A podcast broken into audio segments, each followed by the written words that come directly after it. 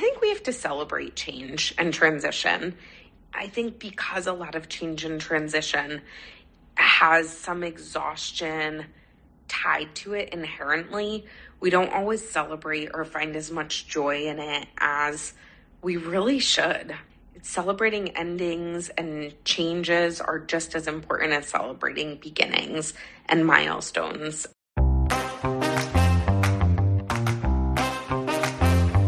This is Leaving Well, where we unearth and explore the realities of leaving a job, role, project, or title with intention and purpose, and when possible, joy.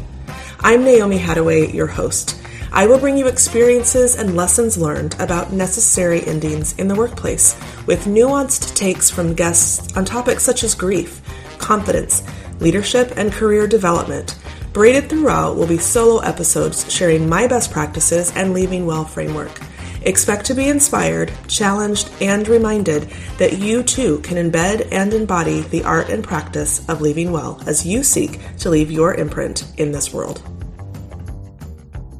Jen Bokoff is the Director of Development for the Disability Rights Fund and the Disability Rights Advocacy Fund. Jen has dedicated her career to elevating unheard voices, supporting community centered solutions, and driving equity and effectiveness. Through frequent writing, public speaking, and facilitation, Jen enjoys naming tensions and connecting people to resources, ideas, and to one another. Jen worked at Candid for seven years, where she developed partnerships, communications, resources, and insights to power the work of the philanthropic sector.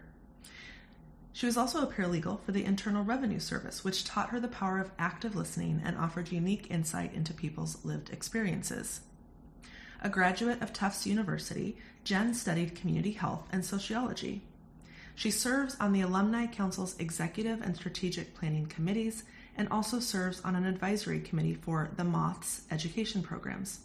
In her spare time, she's an amateur comedic improviser and bridge player. Today's episode is going to be a little different because I asked Jen to give me the answers to some of the frequently asked questions on this podcast via audio, via text message. So Jen sent me her answers in text message clips, and then we're bringing them together into this podcast interview. I'll be honest, when I asked her to do that, it was because I was conducting interviews kind of for my my own sake uh, to do case studies and such. And so, not until we decided to launch this podcast did I ask Jen if we could include it. So, this will be a little different to listen to. I will give the question as a lead in and then I'll play Jen's response. So, it's a little less interactive, but still, I hope, engaging and really full of valuable nuggets for you, the listener. So, here we go. The first question to ask Jen is what three words come to mind when she thinks about change and transition? So the three words I would pick are liberating, overwhelming, and energizing. So the next question I asked is for Jen to tell us a little bit about her relationship to change and transition. I feel like change is constant. And so I'm very comfortable with that idea. And I think in practice, it's part of my underlying anxiety that there's just always change and there's never full clarity in any aspect of life because everything's always changing. But I'm comfortable with it. I'm comfortable sitting in tension and sitting in messiness that doesn't phase me. And I feel like a lot of the time when people pretend like everything's all figured out, we're not acknowledging the constant change and transition all around us or that's on the cusp of happening because it's always right there. I have been through a lot of change management in a professional context. Uh, in my last job, I was part of a small team that helped lead the merger between GuideStar and Foundation Center to become Candid. So that was literally years of change management. And a lot of that, frankly, was not fun for me. And some of it was hurtful and toxic and not what I personally might have wanted. But on the flip side, it was also exhilarating and a fascinating experience and a really incredible time to show up in support of colleagues and to co create together. Um, there's a lot of opportunity in it as well.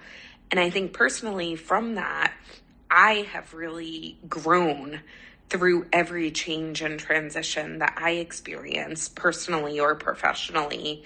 I think using that example of that merger context, I grew my leadership substantially and even just my work style, which I've been able to bring into my not so new job at Disability Rights Fund. I feel like I have the same skill set, but a totally different style, um, which has been really powerful. And in a personal way, even like navigating chronic illnesses, that's been huge change, change and transition at many different times. And it's, it's helped me to grow as a person and really increase my self awareness and awareness in relation to others. So I like it overall. I think it's, I think it's exciting. I think life is boring without change and transition. And there's always some anxiety tied to it as well. I can relate to Jen when she about chronic illness. Uh, I have my own chronic illness journey as well as my own relationship to disability from an accident that I had a couple of years ago with the motorized scooter. And when she talks about the awareness for her own body and the things that she needs for herself and the awareness for others in relationship to chronic illness or disability, that change and that transition is something that I wouldn't want to do without. And I know Jen and I have talked about that for the same reasons uh, that she talked about with her answer there. So, moving on, I asked Jen to share a little bit more about her transition story. She touched on it a little bit with the last answer, but let's hear what she has to say about her transition story. Ended a pretty intense volunteer commitment that I had been involved in for 13 or so years. I had been a very active member of and leader in the Tufts Alumni Council, um, which is a big alumni body that governs all things tied to the Alumni Association at Tufts University, which is where I went for undergrad. And that commitment had been a huge part of my life. One, because I really loved Tufts. I loved the people I met there, and I also loved the people who were jumbos who I met after through that commitment. And it was also a place where I was really able to be a leader. It didn't matter that I was like on the younger side of this very intergenerational board, um, but they really valued my drive and energy and I got to build my skill set in everything from communications to fundraising to strategic planning. Like it was really fascinating stuff where I was learning a lot. But I decided after a point that it was no longer healthy for me to be a part of. Um, there had been a lot of like interpersonal and political dynamics that were just coming to a head in ways where the volunteerism was no longer about the stuff that I loved, like the connecting, the learning, the leadership, the growing. And it was really like about just navigating people in ways that were reflecting toxicity in other aspects of my life and just kind of not serving me or frankly the intended community anymore. And so I made a decision to step down, not just from a leadership role, but really from being an active member on the council. And I'll tell you, I haven't looked back once. I still love Tufts. I still want to be an engaged volunteer in the future. I'm still a donor, which of course is everyone's secret question. But I don't I don't miss the day-to-day texts and emails and calls trying to figure out how to navigate different personalities because life's too short to spend volunteer hours doing that, at least for me. So powerful around the things that Jen talked about when she just didn't enjoy it anymore. And I think there's so much truth in that that we, I think, have gotten so far into everything having to be a slog. Uh, that sounds a little casual, but where where can we bring the joy back in? Where can we bring the the love of what we most want to do into the places that we have committed you know?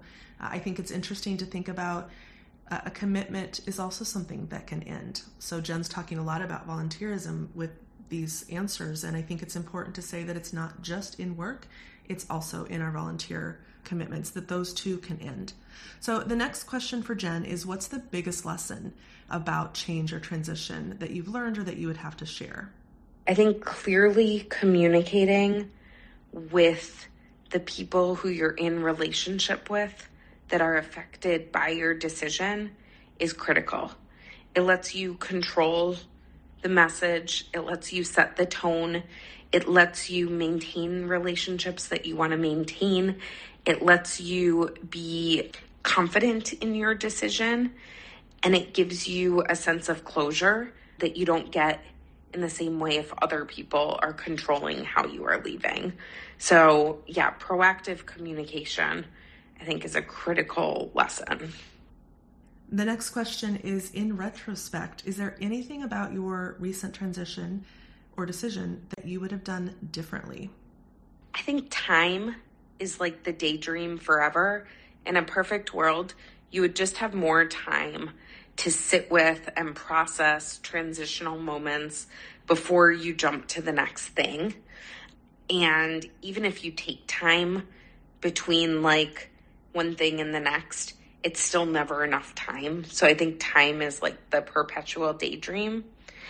That works also in the sense that a lot of transitions I think need to happen a little bit sooner. Often a change happens or gets activated because we've reached a breaking point and we haven't been as intentional or bold or able just in the capitalist system of America to say, you know what, it's actually time for me to pull the plug on this thing because I'm ready. That we see that even with like leaving relationships. Um, I've seen that with a lot of friends where it just it takes too long to say, you know what, this isn't serving me anymore.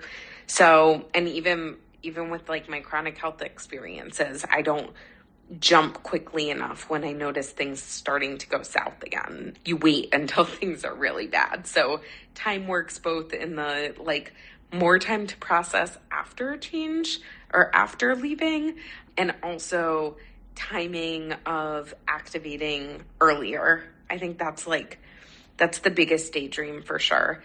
And then I'm pretty good at this, so I don't want to I don't want to say I totally wish I did it different, but I could always do more. I think we have to celebrate change and transition. I think because a lot of change and transition has some exhaustion tied to it inherently, we don't always celebrate or find as much joy in it as we really should. Celebrating endings and changes are just as important as celebrating beginnings and milestones of maybe a positive light. So I definitely did some celebrating and reflecting through most changes in my life, but not as much as I would like. Those are really good lessons, both around the time and taking it if you have it, and the idea that sometimes you need to make decisions sooner than you might think. And also, I am here for a good celebration of the endings. So, so powerful.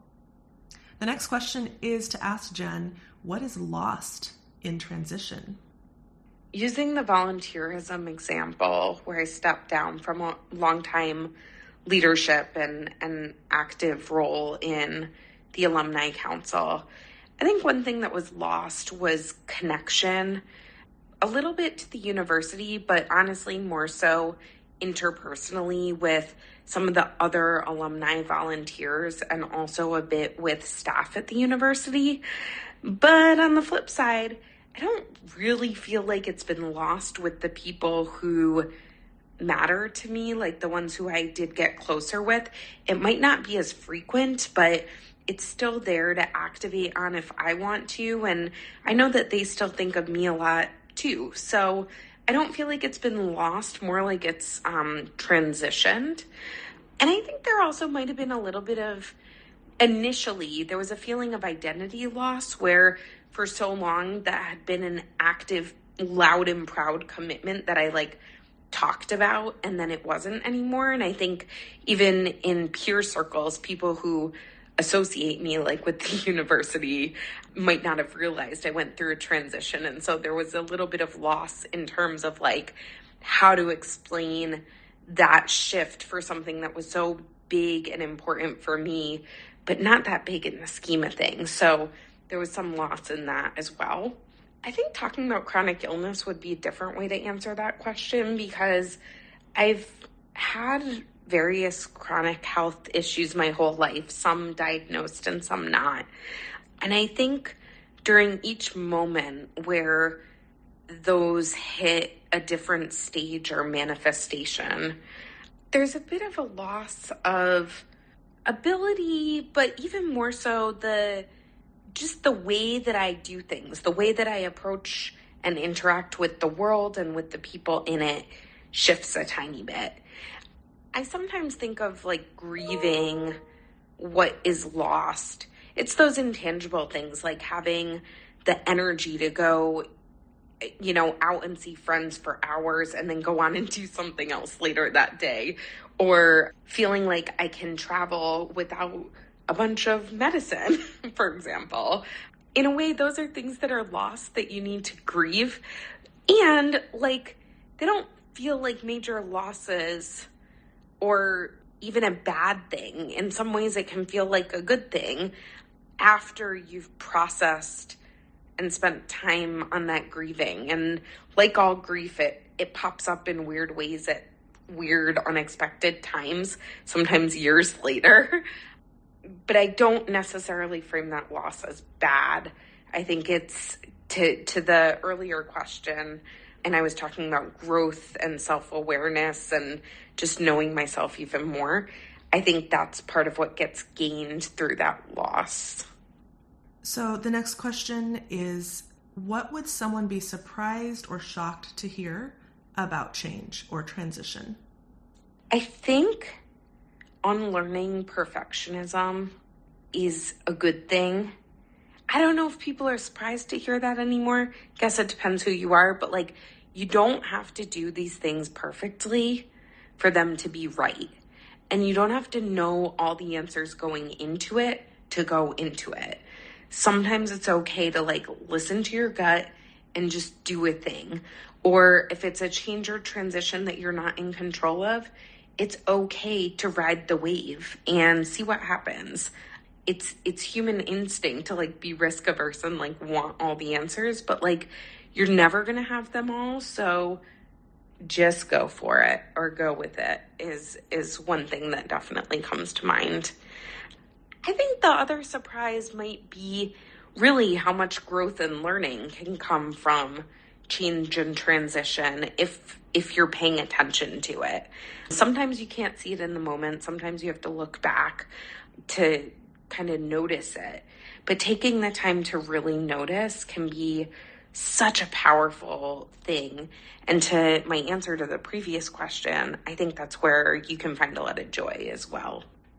Second to last question for Jen What are you walking towards as you continue your journey of transition? Okay, so in my volunteer life, I'm walking toward more meaningful, values aligned volunteer commitments. And for a good, like, I'd say six to six to eight months after I left my alumni world volunteerism, I did feel kind of a loss of like, well, what am I volunteering for? Like, I'm always doing little things here and there, but it was all informal. But since then, I've joined two boards that are super aligned with the human rights movement spaces and just stuff that's professionally lighting my fire a little bit. I'm connecting with really amazing human beings and contributing in ways that feel more aligned with what I am best positioned to give.